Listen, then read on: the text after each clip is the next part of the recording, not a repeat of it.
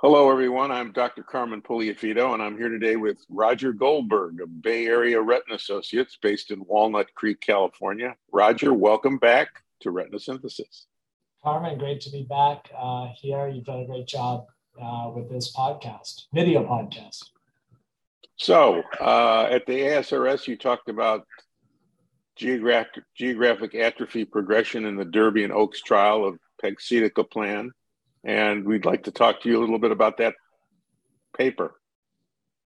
All right, yeah, great. The um, so I presented um, the, uh, data from the the 18 month result. So as you may recall, the primary endpoint for Derby and Oaks was change in G, GA lesion size at month 12 that had previously been reported.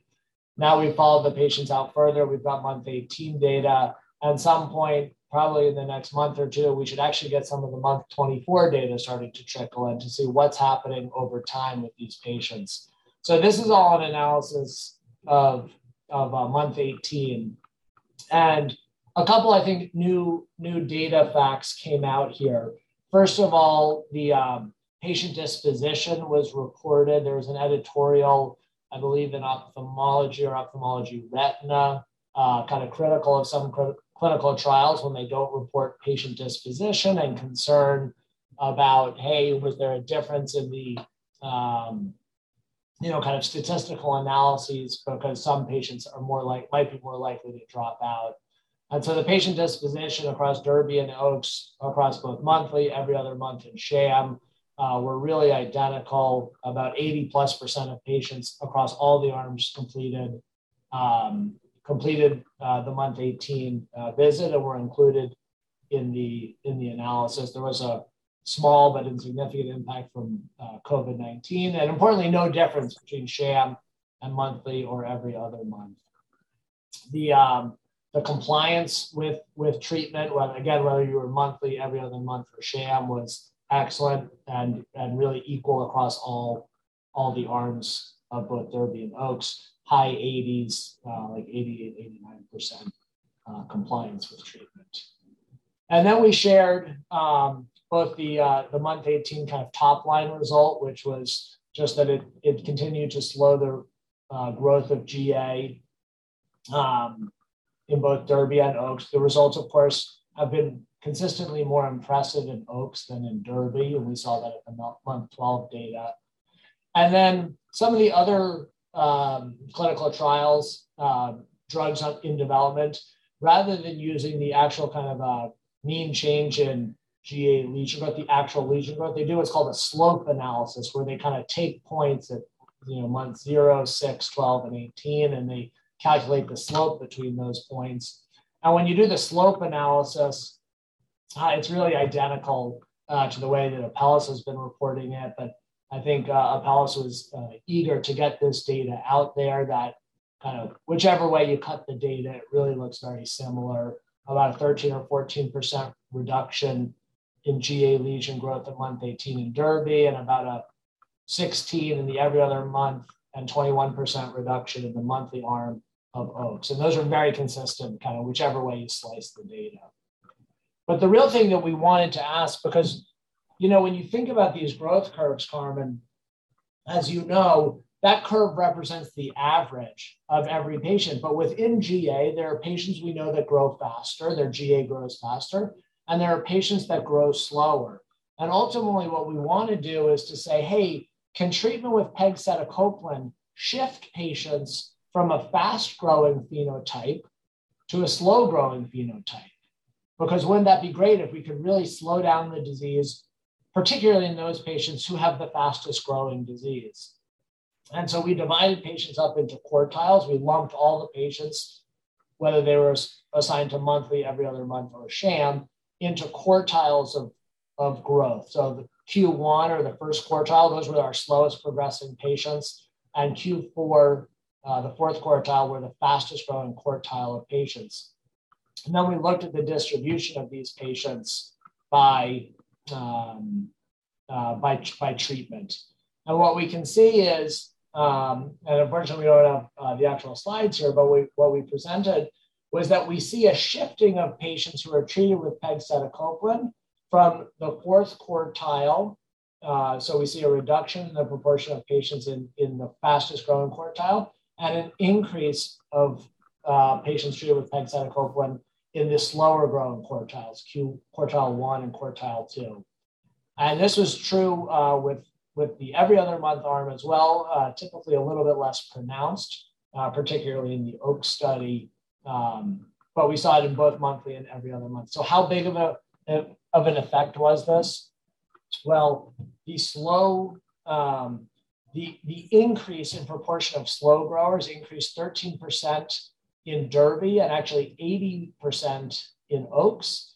And the reduction of the uh, of your likelihood of being in that fastest growing quartile went down 33% in Derby and 43% in Oaks. So a pretty diff, pretty kind of I think significant shift from that fastest growing phenotype towards those slower growing uh, phenotypes.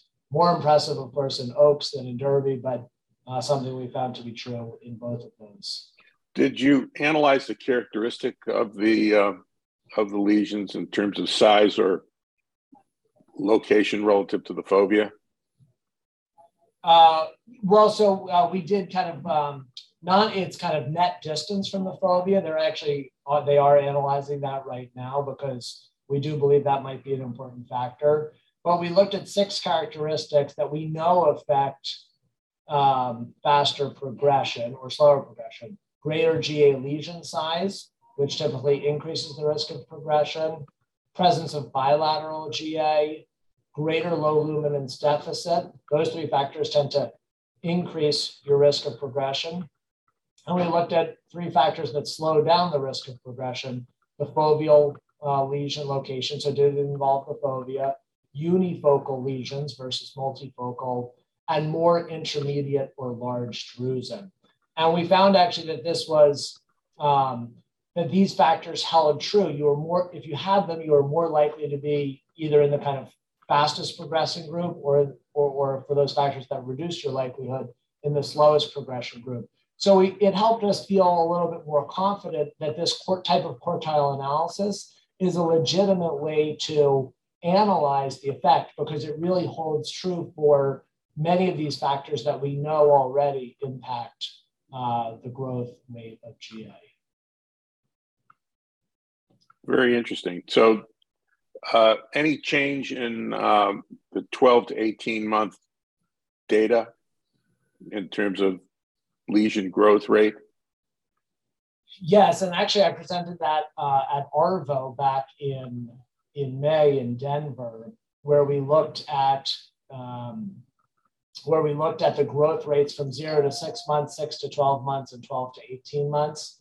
And there, what you see is kind of an acceleration in the magnitude of the effect. So over time, you're actually preserving more and more retina. And a lot of, you know, Derby in its primary endpoint, the month 12 endpoint, just missed um, statistical significance in the Derby study. I think it was uh, you know, around 0.06 instead of the 0.05 threshold. Uh, but when we do that analysis by every six month period, we see that most of the kind of underperformance in Derby was due to the fact that it seemed to make very little difference in the first six months of treatment. After six months, you actually do start to see a difference in um, in the treated eyes versus the sham treated eyes. And that difference then by months 12 to 18 actually really starts to match uh, very similar to the results we see in Oaks and frankly the results we saw in the FILLY study as well.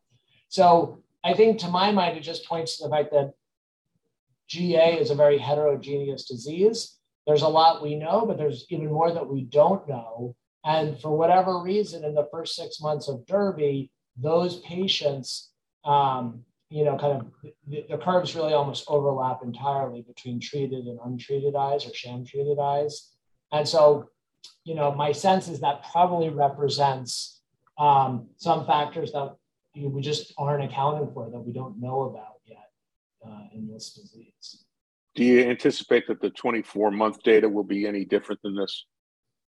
I think it'll continue to show um, the same trend. I think what will be really interesting is at month 24, not only will, will we get all of this anatomic data, and my expectation is we'll see the curves continue to separate, but at month 24, we're also going to start to get a look at the functional results. What's happening to the change, not just in BCVA, which is probably more of a safety outcome than an efficacy outcome, but things like low luminance visual acuity, reading speed, microperimetry. And I think it would be phenomenal if we're able to kind of match the uh, anatomic results that we're seeing with some sort of functional endpoint, because as clinicians, yes, it's nice to be able to, tell the patient sitting in front of us, hey, if we start this treatment in a year or two, we're going to have slowed the growth of these lesions. But I think it's even more powerful if we're going to be able to say, hey, at two years from now, you're going to be able to read 30% faster than you otherwise would have been able to read.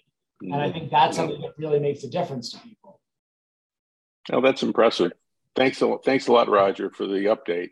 And uh, we'll be finding out a lot more about this very shortly. Yeah, I think uh, AAO this year is going to have a lot of great uh, data, both from Apellis, but also from, uh, I think Iveric will have its Gather 2 year one results for its C5 inhibitor. Um, and so it should be a good meeting. Thank you, Roger. My pleasure. We'll, we'll welcome you back soon. All right, talk to you later.